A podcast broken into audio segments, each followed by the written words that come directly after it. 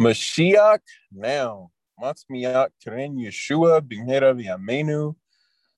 May it be so that we see the imminent arrival of our King, and may the exile be brought to an end.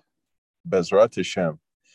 So this is the 21st day of the 22 days corresponding to Shabbat Chazon. Well, we are almost here. So as of Havdalah, we will begin the fast. It is a full 24 hour fast. Man. So may everyone be blessed to have an easy fast, a meaningful fast, and a very intense fast as far as bringing down the Mashiach and actualizing the spark of Mashiach within our very being. You know, for everything that we will experience in the Kinot and and the different prayer services, the added prayer that we will be doing, uh, may everything be brought as an overflow of an actualization of the final Geula, the final redemption. It's been a beautiful three weeks uh, as far as understanding the struggles and the challenges that we've been faced with and that uh, we're currently being faced with and everything that is going on in the world currently. And I just want to share a beautiful statement by one of our Avengers, whose name is Bonel. I've dubbed him that uh, character name which is interesting because it's Ben El, Son of God, and um, he's our Nightcrawler character. We have another Nightcrawler, so Sir Lachaim and Bonel. But anyway, I was talking to him about this three week period that in the gravitational pull that we see with the sun that it has such a gravitational pull that everything is being within the orbit around it so has been this three weeks. And this is brought down by Rabbi Trugman, who is also sourcing this out as well. Uh, that these three weeks have been like a, a time uh, force of gravitational pull for tragedy with our people. And I always like to point out that we were the ones that started this because, as it says in our Torah portion uh, this week, that we were the ones who sent spies and then when the spies came back, we were the ones that listened to them. And it's interesting that we listen to them during the month of Av because that is the sense of the month. The Hush is what it's called. So last month was seeing, which was Tammuz, all about the eyes. What are our eyes fixed on? Now it's all about what are we listening to? And I always like to point out this passage from the letter to the Romans. So Igeret Rome, chapter 10. And this comes on the, the heel end of the most popular verse that talks about uh, confessing and believing. And that's Romans 10 9. So if we keep it going in verse 10, so Igeret Rome, verse 10, or chapter 10, verse 10 for with the heart it is believed for righteousness, and with the mouth it is confessed for salvation. For scripture says, Whoever trusts in him will not be put to shame. For there is no distinction between Jew and Greek, and the same Hashem is Hashem of all, richly generous to all who call upon him, which, by the way, is Tehillim 145. Hashem answers all who call upon him in truth. You know, when you think about no distinction because there's obviously different people groups and things like that. And there's obviously Jews and non Jews. There's people who are in covenant and there are people who are not in covenant. But when it comes to calling upon the name of Hashem, that's open for everyone. So is the covenant, by the way. It's open for everyone, but there are some people who just don't choose it, right? So, verse 13 says, For everyone who calls upon the name of Hashem shall be saved. Verse 14, here's our key verse. How then shall they call on the one whom they have not trusted? And how shall they trust in the one they have not heard of? And how shall they hear without someone proclaiming? And how shall they pay? How shall they proclaim unless they are sent? As it is written, how beautiful are the feet of those who proclaim the good news of good things. So, when you look at Garrett's Rome, chapter 10, verse 14 and 15, this directly connects us to the month of Av because the spies were actually supposed to be people who scouted out the land for how we were going to take the land.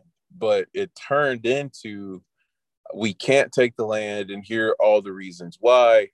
The people come back and then they begin to lament and cry, hence why we have Eka, the book that we will be reading, Lamentations, the scroll that one of the kings wanted to burn because it was just like, I don't want to hear this.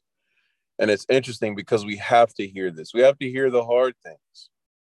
But we're supposed to be proclaiming good things during this time. And that's been one of my hopes during these past 21 days of Mashiach now and uh, just citing source after source is that you know, let's proclaim some good tidings. Let's proclaim the revitalization of Israel, the new Jerusalem, and the third Beit HaMikdash. And furthermore, dwelling on these things and figuring out how we can bring them about in our lifetime. The sages say that any generation that the temple is not built is as if that generation destroyed it and it was also brought up this week in the teachings of Rabbi Trugman that we're basically no better than the generation in which the temple was destroyed, which that was like a dagger to the chest because you think about what was going on during the destruction of the second temple and how uh, how uh, fractionated people were, how much dissension there was within the Jewish nation itself, much less the whole entire world. Hence why baseless love is totally a thing that needs to happen. Hence why Avengers are totally a thing that needs to continue. You know, having the common cause unified in our speech and in our thoughts and in our hearts, you know, and actual again, actualizing the spark of Mashiach that is within us. Like we all have a spark of Mashiach within us. And if we're all operating from that place, that's what builds the temple. Namely, being people who are disciples of Aharon, making peace between men and women and children. So, matter of fact, within all creation. So, we need to have this message of the good tidings of the Geula and how to bring that about in our lifetime. So the the grand source of the temple being rebuilt in the month of Av, Pesikta de Rav Kahana 13, to whom the word of Adonai came until the end of 11 years of Zid, Zidkiyahu, Zedekiah, son of Josiah, king of Yehuda, until the exile of Jerusalem in the fifth month, that is from Yirmiyahu, Jeremiah, chapter 1, verses 2 through 3. Rabbi Avon said, The lion, which is Ari, came up during the constellation of the lion and destroyed Ariel. The lion came up refers to Nebuchadnezzar, the wicked, as it is written, a lion has come up from his thicket. Jeremiah 4 7 in the constellation of the lion until the exile of Jerusalem in the fifth month, Jeremiah 1 3, and destroyed Ariel. Woe, Ariel, Ariel, the city wherein David encamped, Isaiah 29 1. This happened in order that the lion would come up in the li- in the constellation of the lion and rebuild Ariel. The lion would come refers to the Holy One, as it is written, a lion has roared, who will not fear? Amos 3 8. In the constellation of the lion, and I will turn their mourning into joy. Jeremiah 31 12. And rebuild Ariel. The Lord is the builder of Jerusalem. He will gather the outcasts of Israel.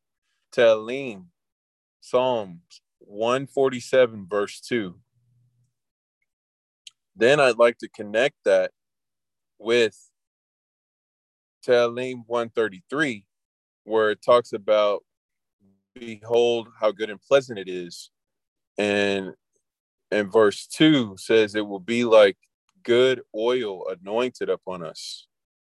So it says, one who lives life through the eyes of the body and ego can never achieve true love for another, since on the bodily level, we are divided. Only by living life through the eyes of the soul, hence the eyes of Mashiach, the spark of Mashiach that's within us, which is the fifth level of soul. It is way up there. You really have to get beyond physicality to do this. Get to a place where there is no Greek, no Jew, no male, no female, no slave, no free. That's the level of Mashiach that is within us where there is no distinction. There's only the essence of those who have been brought into this world and they have the spirit of Hashem within them. Because every human that has been created has the spirit and the breath of Hashem within them. It says, only by living life through the eyes of the soul can we truly unite as one. This is why Hillel considered loving one's fellow to be all of the Torah since the function of all mitzvot is number one, to raise the soul above the body, number two, to draw God's light into the collective soul of the Jewish people, which cannot occur when there is division among us. Then to go on down, literally the verse reads, When brothers dwell also or even together. According to Zohar, volume 3, 7b, the verse suggests two dimensions of unity. Brothers dwell refers to the unity of God and Knesset Yisrael, which are the two cherubim on top of the ark that were hugging, by the way, when the temple was destroyed. And it says the collective essence of the Jewish people is called Knesset Yisrael, as it exists in the supernal realms. Uh, also, together means that this unity extends to the Jewish people even as they exist on the earthly plane. The Zohar's interpretation provides the meditation, or yes, the meditation for us to actualize the verse as interpreted by Metzudo. By remaining cognizant of the bond between God and the Jewish people, we increase unity within the Jewish people itself. This unity also contains two dimensions. Brothers dwell, referring to basic unity. Also together, referring to a deeper, more profound unity. See Sefer Hama'amarim Melukat, volume 4, page 251. Connect that with Tehillim 122, verse 3, that says, like the city to which they gathered together. Because as we get the third Beit HaMikdash, Jerusalem will be rebuilt as well. So you'll have a rebuilding of Jerusalem, a rebuilding of the temple, a rebuilding of the altar, and a rebuilding of our human bodies because of the Techiyat HaMetim, the resurrection. So, as this is all going on, it says, God said, I shall not enter the earthly Jerusalem until I enter the heavenly Jerusalem. But is there, in fact, a heavenly Jerusalem? Yes, as it is written, Jerusalem on earth, will, built like the city that is its parallel, the heavenly Jerusalem. Ta'anit 5a, and Rashi as well. It says Jerusalem is the city that turned all of Israel into Chavarim. So the city of brotherly love that comes from its source being in Jerusalem. So the city of brotherly love is not a, a novel and new thing that only applies to a place here in the United States, but it's actually what Jerusalem is. And this is from the Jerusalem Talmud, Hagiga 3 6. Yerushalayim is made up of two words which together mean complete vision. Gire and Shalem, or complete awe, Yirah Shalem. Seeing the holiness of Jerusalem and the temple would inspire its visitors with the highest form of awe of the divine. This is why it's going to be important to understand when the nations are coming up to Jerusalem and bringing gifts with them to the temple. Some of those gifts that they're bringing, by the way, will be the exiles. So if anyone needs a ride to make Aliyah home, you know, find your local non-Jew and uh, get ready to make Aliyah. Then it goes on to say, when we experience this level of awe before God, we transcend our egos and any feelings of superiority over another. I was telling my son two things. I said, number one, we don't look down upon people. And number two, we don't put people on pedestals. So he's eight months old. and uh, as I was talking to him, I was like, man, I need to remember this for myself. And Bezrat Hashem, that is definitely something I will be fostering.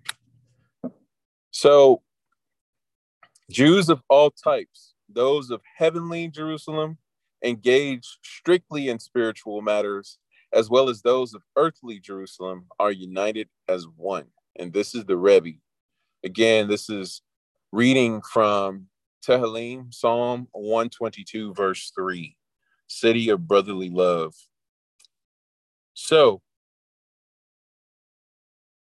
here's the footnote. It says the word for gathered, which is she hubra, contains the root for the word haver, which means friend, but also referred to as Torah scholar.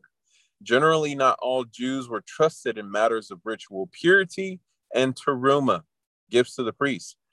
Listen, generally, not all Jews were trusted in matters of ritual purity and teruma. So you ever wonder, like, why is it written? You know, don't don't ask your people who invite you over to their home, especially if they're Jewish people and they're in covenant and they keep the Shabbat and stuff. Like, is this kosher? Right? Well, there's a there was a general understanding that uh, not everyone was trusted in matters of ritual purity and things of that nature. Because when you try to go to the temple, if you've been around someone who has contracted impurity, then that also made you impure, and you would not be able to go to the temple for that day. So, with that being said, here's the next statement However, during the three pilgrimage festivals, when all of Israel gathered in Jerusalem, all were trusted as if they were Torah scholars. Jerusalem Talmud, Chagiga 3.6.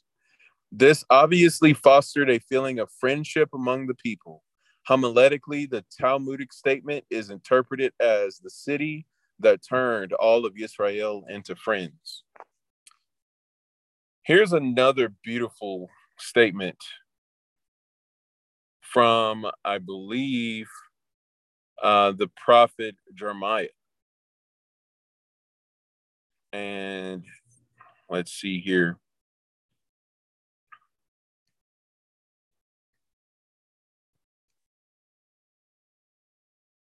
Getting the verse. Yep, it is from Jeremiah 31 22.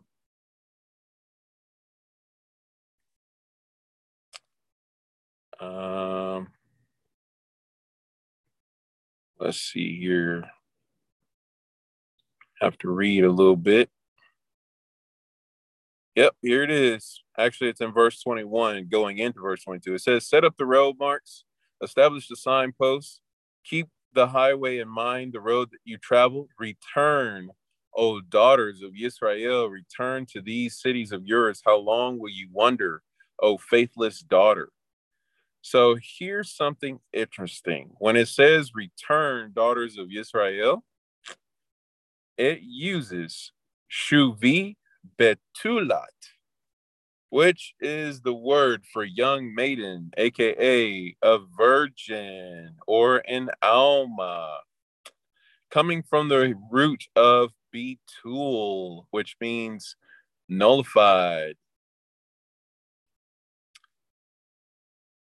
So there's an understanding that during the pilgrimage festivals that we become like young maidens, purified virgins as we're ascending to be unified with Hashem.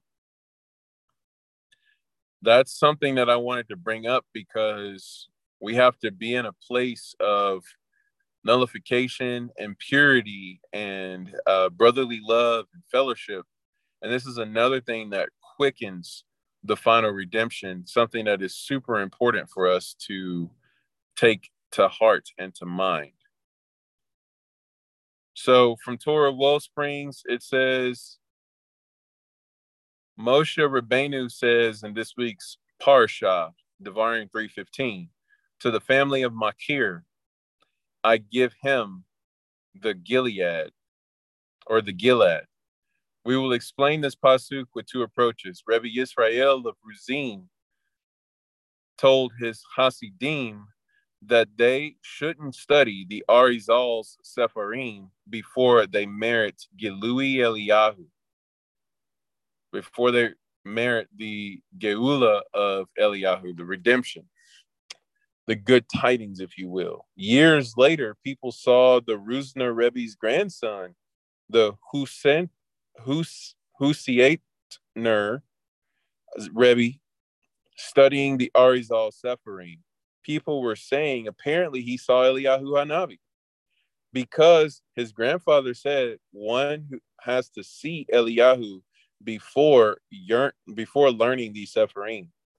The Husiatner Rebbe said or told them that he didn't see Eliyahu Hanavi. He explained, My grandfather was speaking for his generation.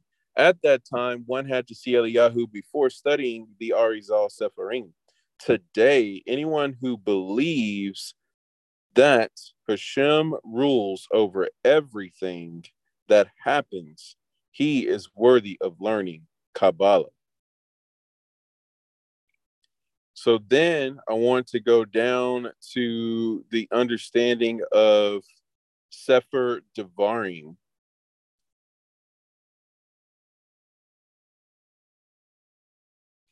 I think I'm going to go up to that section. The Yid Hakadosh of Peshischa studied Humash Devarim every day of the year, and he advised his Hasidim to do the same. Is it any wonder that Mashiach Yeshua, our rabbi, quoted Sefer Devarim for like just about everything? And then it says, and he advised his Hasidim to do the same. He said, there isn't a better Musar Sefer. This is from the Shem Mishmuel Devarim and Pri Zadik Devarim. Belashon Zakut, the Satmar Rebbe said in the summer, people travel to their summer homes, and it is difficult to carry along many Musar Sepharim. But they take along a Humash Devarim, and it, or Sika, and that is sufficient because Humash Devarim is the best Musar Sefer. Also, the Shla Ved Hanan writes, why do we have to why do we have to seek Musar Seferim? The entire Mishnah Torah, which is Sefer Devarim, is filled with Musar. It is the Musar that Moshe Rabbeinu told Bnei Israel before his Petira. The Kotzker also taught the benefits of studying Humash Devarim. He based his lesson on the Gemara Yevamot 4. The Kotzker said this means to be close to Hashem, which is Semukim. The Gemara is hinting that even Reb Yehuda, which means a Reb Yid, is a simple Jew who isn't close to Hashem, Hashem throughout the year, he can become Semukim, which is close to Hashem when we read Sefer Devarim. The Humash also has the Tokaka, the blessings and the curses in it. And Sfas Emes said one should take the Tokaka and bring it tok tok, which is deep into his heart. So the whole thing about Sefer Devarim is number one, it's Musar. Number two, it is something that draws us close to Hashem.